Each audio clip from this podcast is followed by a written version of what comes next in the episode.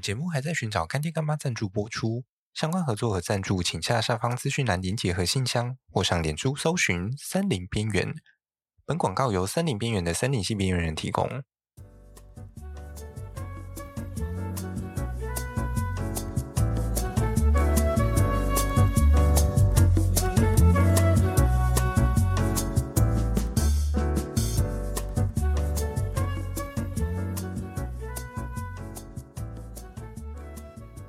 Hello，大家好，欢迎回到深夜时间，我是语音。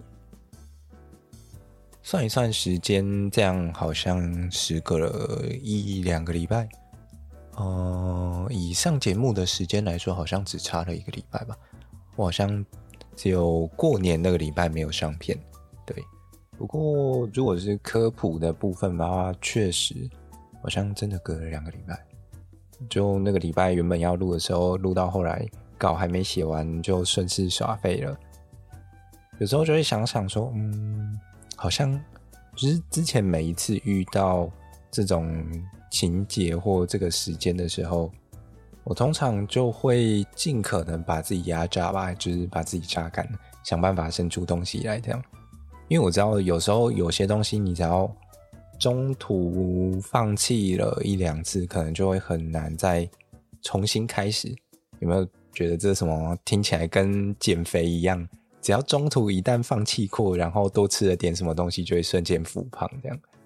啊，反正这个节目呢，就就继续维持这个调性好了。过去也撑了一年了嘛，那我想说，今年既然前阵子都想办法做，就是把上山企划的部分开始慢慢弄出来了，就一边继续努力做下去吧。什么新年新希望啊，反正就只是把过去的还没完成的目标继续完成，对啊，希望可以接着找到赞助，然后养得起我的剪辑师，对，让我可以比较专心在做一些内容了的东西啦。然后另外一部分，因为要吸收这些新知，然后再整理，真的蛮花时间的，对，然后。假如可以把剪辑师养起来的话，也许可以减少蛮大量的工作的，对啊，因为大家如果过去常在听我的节目，就会知道说，嗯，我是一个很懒的人，大部分就是节目录完之后就直接出了，也没有要剪辑的意思，没有，完全没有。我今天在写脚本的时候，甚至就是废到说，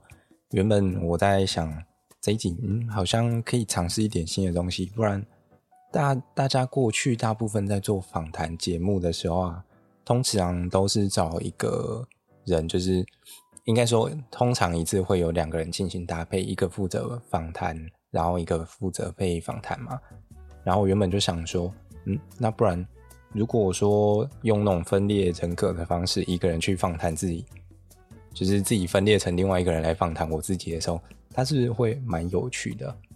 然后结果搞到后来，我就开始耍废了。我直接把这个艰难的任务丢给 GPT，然后我就用，因为现在不是有蛮多那种即时的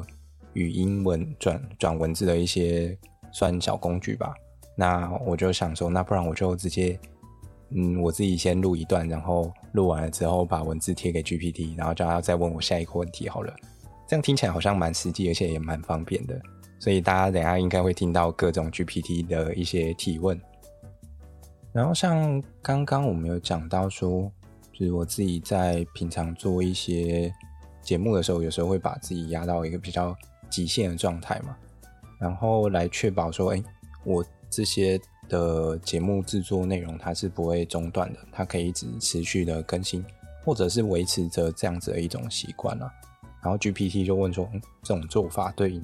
对于你的创造力或产出有什么样子的影响？然后在这个过程中，你有没有遇过一些比较疲惫啊的一些状态？如果有的话，你是怎么去调整自己的状态，重新找回动力的？我觉得，嗯，这真的是一个非常典型的一个访谈会出现的一个问题啊。然后我自己觉得说，其实像这种创新的一个工作方式，它已经。是现代的创作者不可避免的一个过程嘛？就是当今天大家每个人都在使用 AI 的时候，来节省他的时间、人力成本，那到底有谁会宁可选择不要去使用它？虽然我觉得有时候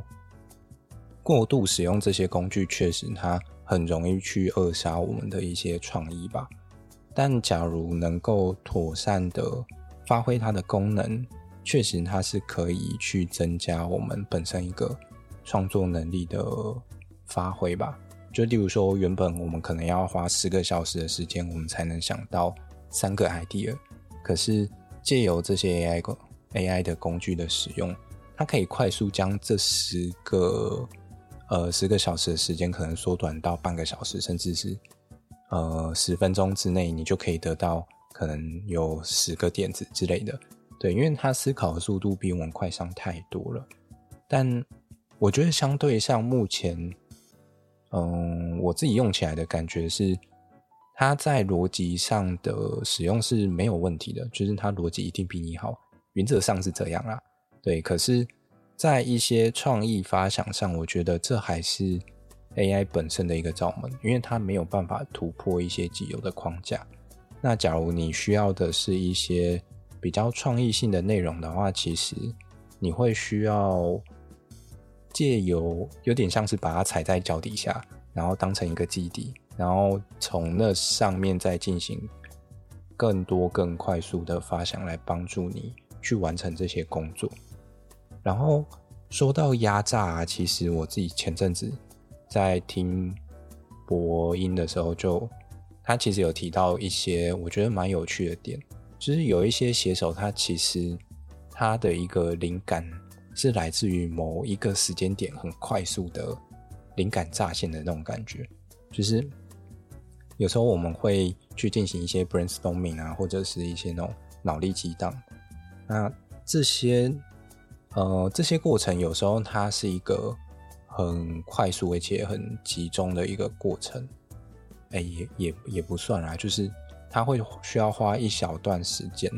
可是有时候啊，当灵感来的时候，它就是会集中在那。十几二十分钟，然后很快速大量的进来。那，嗯，我自己就觉得说，哎，其实有时候像这种，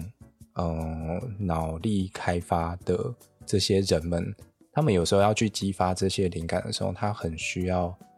一一些时间压力上的一些刺激嘛。可是后来又想一想，嗯，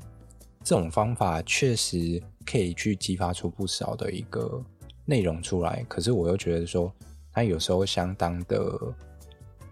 压榨，压榨你的这个人吗？对，因为要怎么说？就是当我们今天时常在干这件事情的时候，你很容易就会被自己压到 burnout。对，可是假如说它是一个很长期的一个慢跑或或者是一个习惯或运动的时候，就像。有一些人会说，写作这件事情你是需要去养成和练习的。你可能平常就要去练习写这些内容，然后练习去产出，它会变成一种习惯。对。可是，假如说当这件事情它太长变成用压榨的方式去榨出来的时候，我觉得总有一天它会很容易的去被榨干。对啊，这是我自己的一些想法了。所以这个时候，GPT 就会帮你总结说。嗯，这是一个非常深刻的观点。虽然将自己压榨到极限，可以在短时间内激发出一些创意或者是产出，但长期而言，其实可能会导致一个创造力的枯竭。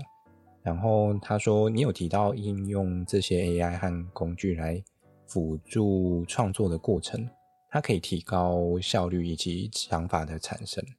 但同时也有，指出说，哎，过度依赖的话会限制创意的发展。啊，这不是同样的话讲两遍吗？好了，接下来再看到说，诶，那你觉得说在平衡自我压榨和创意发展的过程中，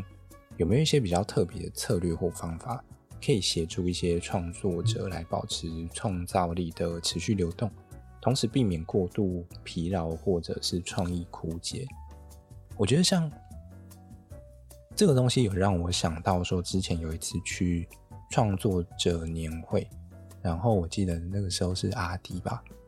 忘记是谁，应该是阿迪。他就有提到说，其实对于一些创作者而言，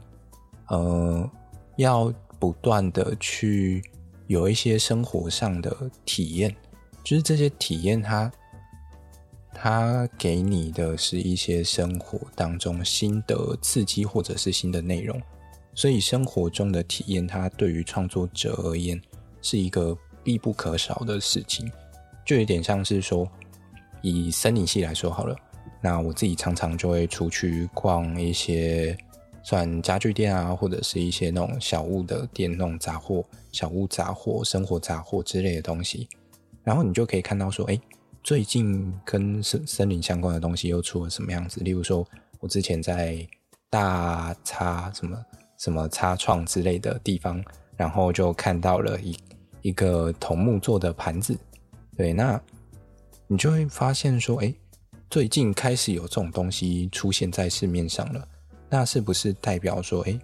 也许大众对于这东西的接受度有逐渐上升，或者是说，哎，过去在台湾其实比较少见到桐木制作的东西，那是不是大众对于这东西的接受度有上来？又或者是，哎，大陆那边最近这个东西产量上来了，是不是他们产业发展到一定的程度，或者是？它的一个成本价钱压压下来了之类的，因为桐木它本身生长的速度非常的快速，所以它在呃使用上的话，其实相对上有时候大家会去担心说它的耐用性到底够不够之类的。然后像这样子的东西啊，有时候拿出来给大众使用的时候，大家又会觉得说，嗯，这东西看起来好像没那么耐用。价钱上不来，那价钱上不来，是不是就会导致整体的产业链很难去维持？讲这个好像有点太深了，那不然我们换一个日常一点的好了。大家日常有时候应该也会去买一些园艺植物，或者是就是那种花花草草回来嘛。然后像我自己有时候出去就会看说，哎，最近哪一类，例如说像前几年就是鹿角蕨这个市场逐渐起来了，所以大家就开始卖各种的鹿角蕨。然后鹿角蕨的大苗卖完之后呢，就会开始有一些小苗，尤其是那种主培苗开始出现了，因为整体的产业和杂交的这个，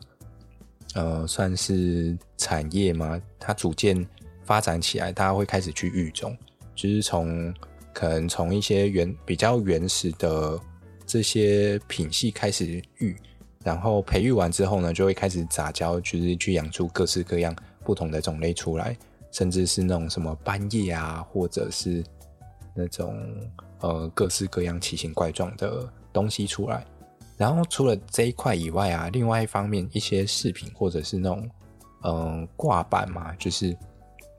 可以让鹿角蕨吊在上面的这些板子就开始出来了。然后这些板子呢，它可能从一些便宜的松木到贵一点的什么块木之类的都会有，而这些板子有时候会是那种就是裁切好的木材，然后有一些也会是。这种算是带皮的原木吗？对，就是带有树皮的这些原木，像台湾很常用的，可能就会是一些柳杉之类的。对，因为台湾有在发财一些柳杉下来，啊，那些边角料可能用不掉，就会被拿到这种地方来。然后除了这种比较原木以外的，有一些也会用用那种有点像相框的方式，就是去有那种四个边边，然后中间。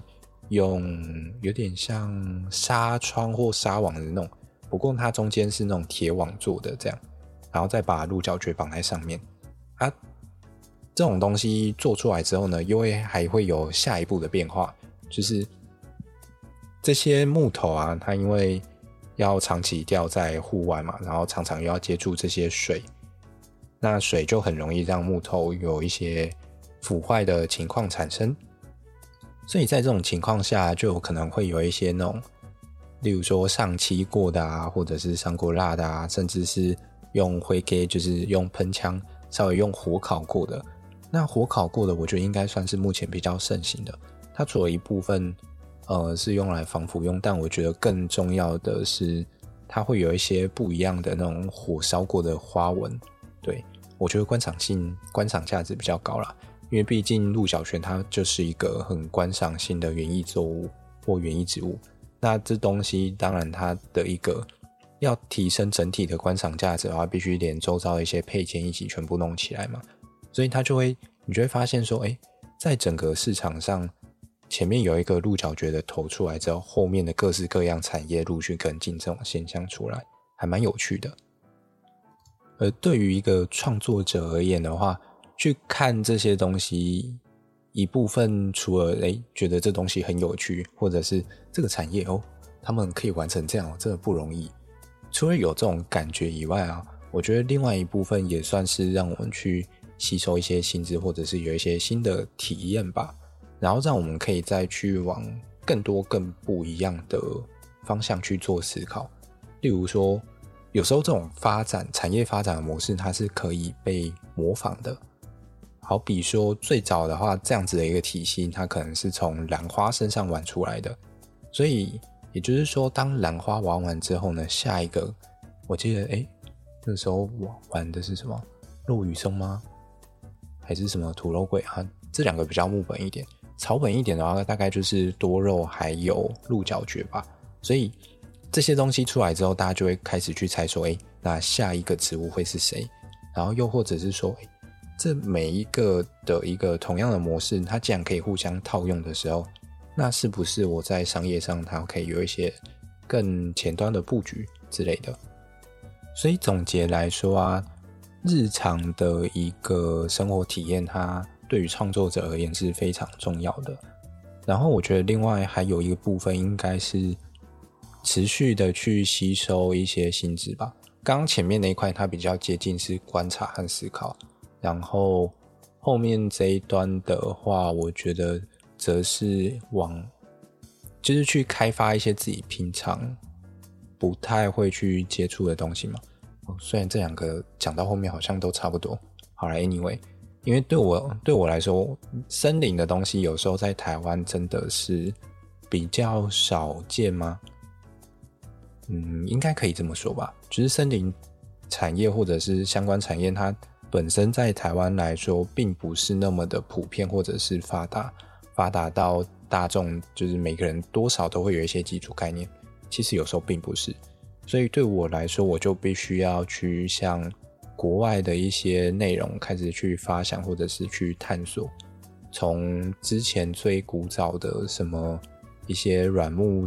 软木的整个产业，就是生产软木塞的那整个产业，从酸皮粒种下去，然后移入到它的一些树皮的切割啊，然后加工制作的过程，到这整个产业链的完整的一个体系。虽然有时候我会觉得说，嗯，它离我还是有一点遥远吧，对，因为它不是我们生活中日常可以见到的东西，嗯。应该换句话说，有些东西你没有真正的见过实物的时候，你对于他而言，就还是存在你脑海中的一个想象罢了。对啊，可能等哪天，呃，钱够多，或者是我觉得我真的想象力不够的时候呢，就会开始选择要出国了吧？对啊，再把这些东西再带回来，啊，这是非常久以后的事情吧？对吧？看啊，今年有干爹干妈进来的话，也许会顺利一点。好啦，Anyway。话说前面我们不是在讲说那个什么持续性这件事情吗？有时候我自己其实会想说，对于持续性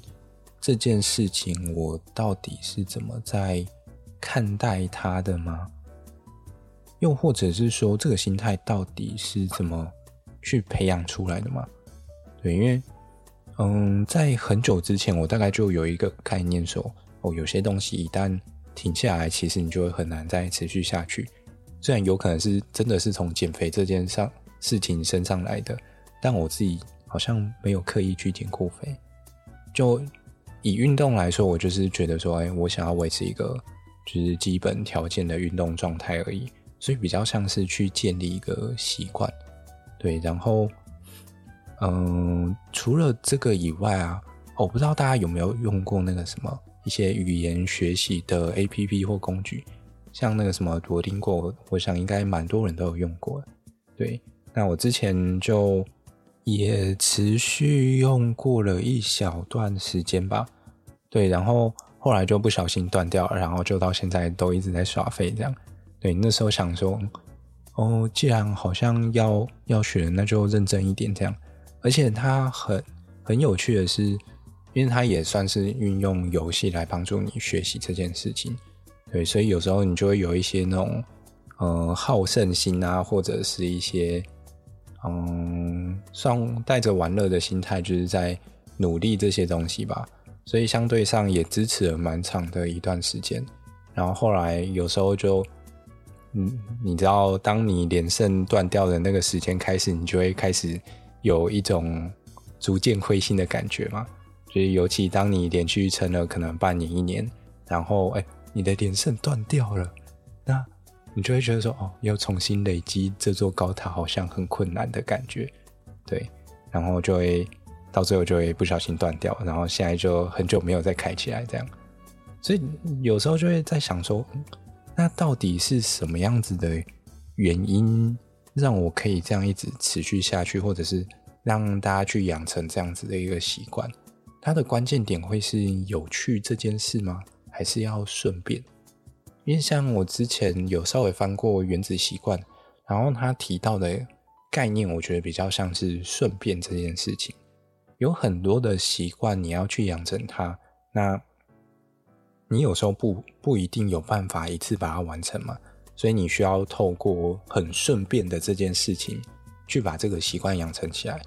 讲一个最简单的例子，我记得以前好像也有聊过这件事。就是在聊倒垃圾吧。那倒垃圾有时候你要从你的房间一路拿出去到，例如说垃圾车也好，或者是什么垃圾子母车也可以。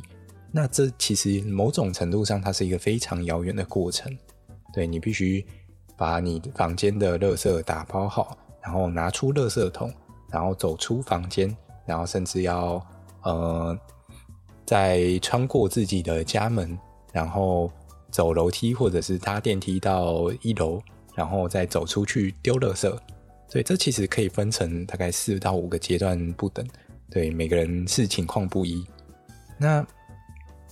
以顺便的这个概念来说的话，其实你要去养成倒垃圾的习惯，那你就要可以用一些比较顺便的方式，例如说，诶，我平常就会溜垃圾。垃圾丢进垃圾桶的时候，我可能就会顺便把它包起来之类的。然后有时候，哎，我刚好要走出去自己的房间，那我就会顺便把垃圾拿出去房间外面。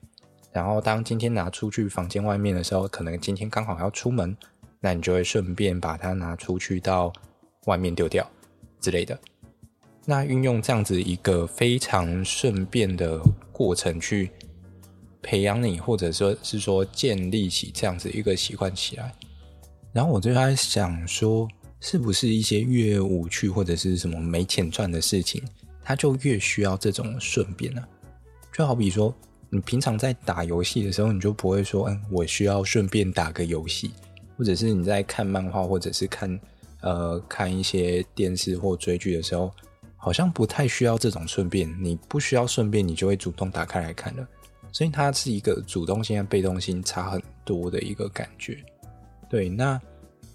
反过来说，嗯，是不是让这些相对无趣或者是没钱赚的事情变得有趣的时候，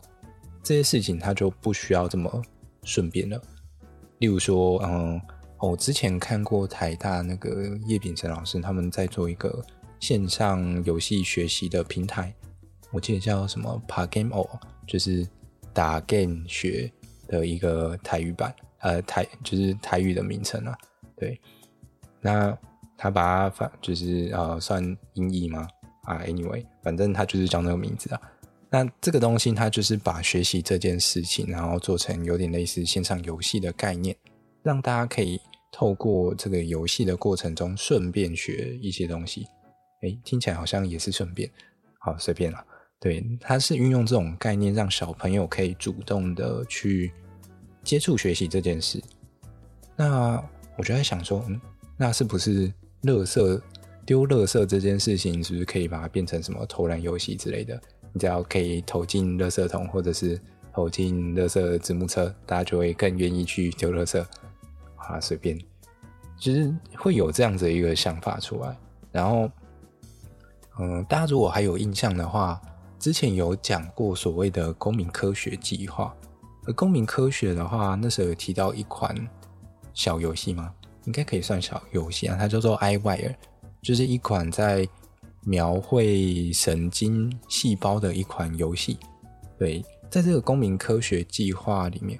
我诶，我有需要再跟大家解释一下什么叫做公民科学吗？就是让大众可以一起参与科学的一个东西，这样。它的概念是这样了，对，因为做做科学研究的时候，有时候很需要钱嘛，然后也缺人嘛，对啊，然后。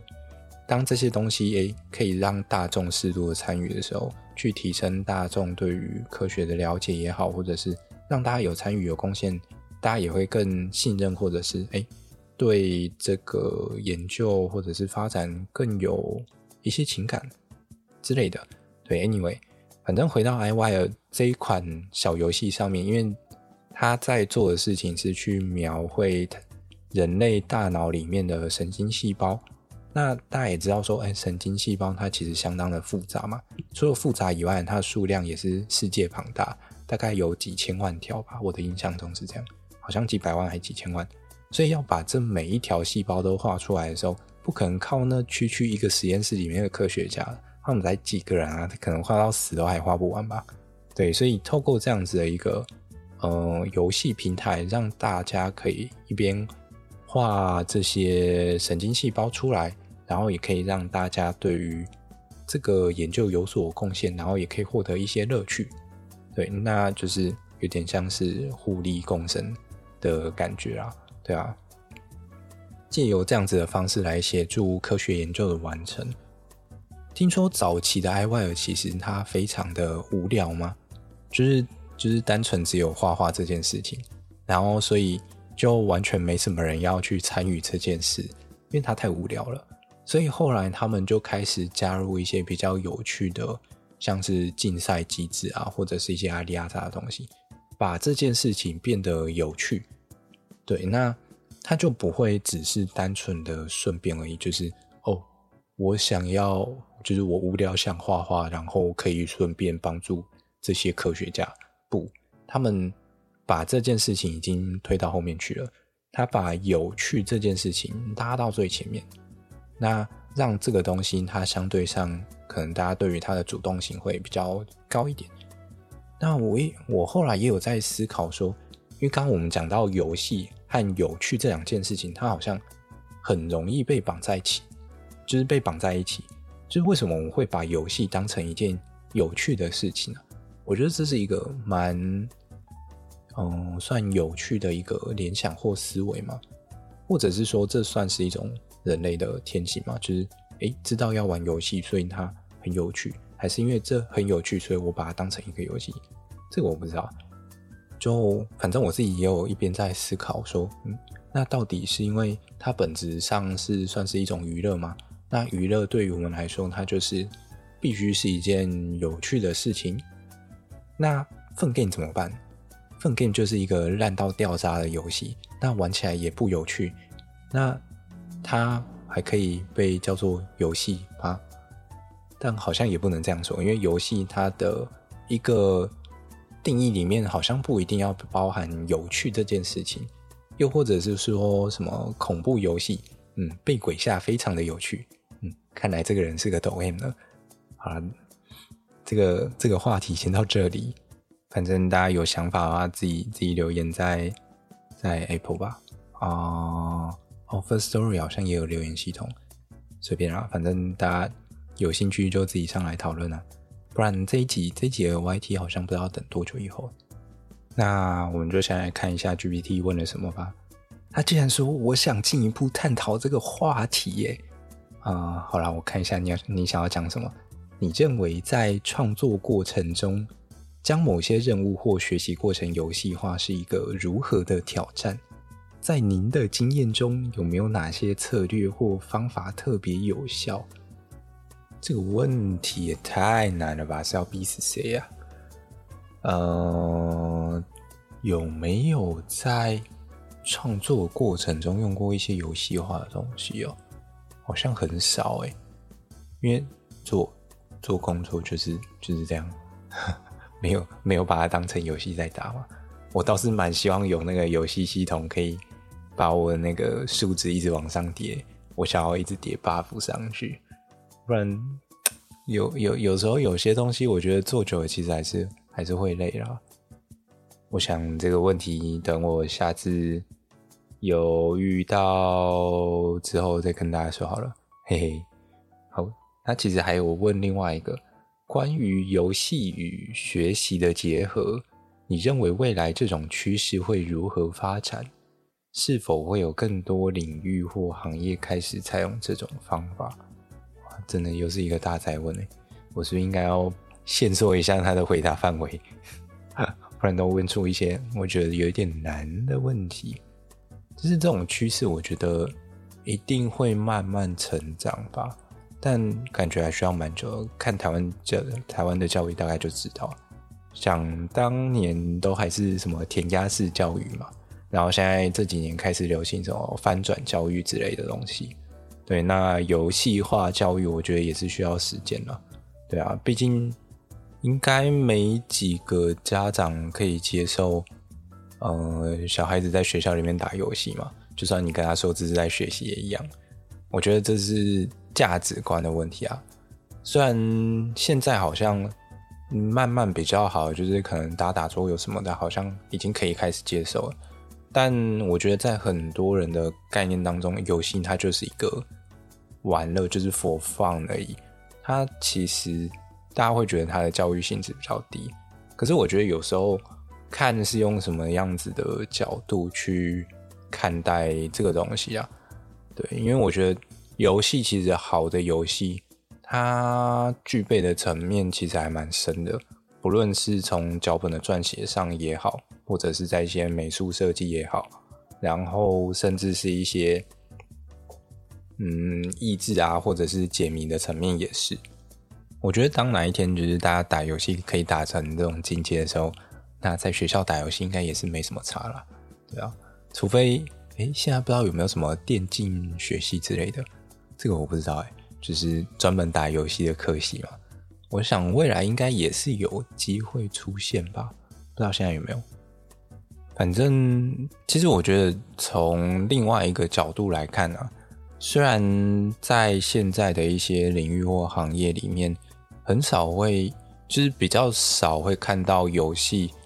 进去，就是有游戏加入这种现象。可是反过来啊，在游戏里面，其实大家可以看到，就是这世界的任何东西都可以变成游戏。就好比说像什么模拟城市啊，你就发现。整个都市都已经被搬进游戏里面，你要成为一个市长之类的啊，或者是呃什么枪战游戏啊，或者是角色扮演啊、解谜啊、阿里阿扎的，就是你任何生活当中可以接触到到的东西，它都已经可以变成游戏了。可是反过来说，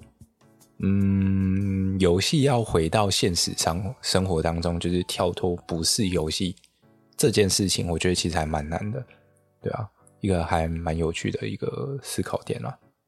好啦，最后我觉得就还是回到前面稍微做总结一下好了，因为今天主要都主要在聊一些有关于习惯，好像也不止，就是还有一些持续做某件事情吧，就是 keep going on 这种概念。那我自己啊，其实。我觉得体悟最深的时刻应该是在爬山的时候吧。不知道大家有没有就是去爬过山，就是不管是郊山也好，或者是那种要背着重装登山，可能一次就是三五天这种。因为我自己过去在登山社也好，或者是研究所时期，平均就是每趟上山至少都是三天起跳这样。那有时候其实，嗯，尤其是在研究所期间啊，同一座山爬久了，就是因为我们都要在同一个区域做调查，所以同一座山你至少可能会爬个二十次、三十次，爬到最后你真的会开始思考人生，或者是，说不定是在怀疑人生这样，对啊。那我自己其实，在爬山的过程中，有时候就也是会爬到蛮心累的嘛。然后在那个时候就会开始思考，我到底就是我是谁，我在哪，我在干嘛这样，对啊。可是后来想一想，又会觉得说啊，反正山就是这种你只要把脚抬起来，持续往前走，你总有一天会到达你的目的地的这种感觉吧？对吧？就是脚抬起来总是会到的。对，已经变成佛系登山这样，大概是这种感觉吧。所以后来好像在做一些事情的时候，就会觉得，嗯，那反正啊就这样往前走就对了，总有一天会到的。然后就变成现在这副德行了。所以我觉得，如果各位当哪天迷惘的时候，说不定也可以背着背着背包，然后自己上山个几天，这样，也许你就会得到了不一样的感触。假如没有的话，就再多走个几趟吧，走个二十趟、三十趟，你总会体悟的。好啦，没有啦。当然，为了有机会，说不定大家也可以在底下敲碗，或者是呃，跟我们一起上山。对啊，虽然应该是不会背着重装吧，我我不知道哎、老板的脑袋有时候不好使，只是在某些特定的时刻，总会想要干一些奇怪的事情。那我觉得上山到深山里面拍拍个拍个什么影片，或者是录个什么 podcast，好像也是很正常的，毕竟是森林系嘛。对啊，那诶，说不定哪天可以来招募职工，然后我们就一群职工团。就是老板，老板负责跟赞助商收钱，然后我们就带着一群职工团上山拍摄，嘿嘿，还不用付薪水又有背工。好了，我不知道，未来再说好了。那么这一集就这样啦，拜拜。